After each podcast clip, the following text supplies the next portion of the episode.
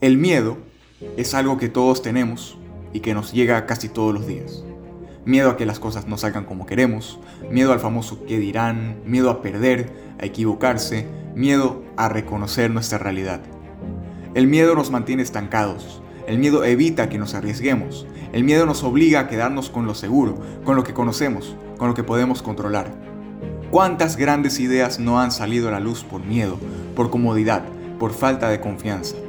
¿Cuántas ideas tú no has ejecutado por miedo a fracasar o por miedo a opiniones ajenas?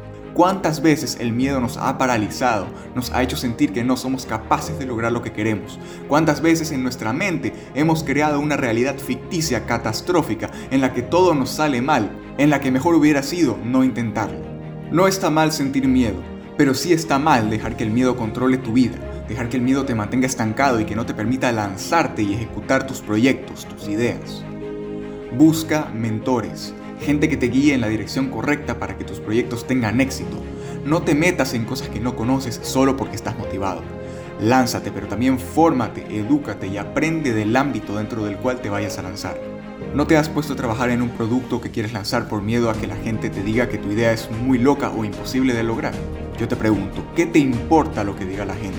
Es tu proyecto, no el de ellos. Si la gente te cierra las puertas, te dice que no o no tiene fe en tus ideas, pues ellos se lo pierden.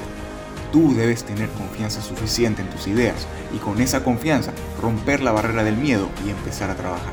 Así que levántate, deja la comodidad y domina el miedo, porque tu éxito comienza aquí y ahora.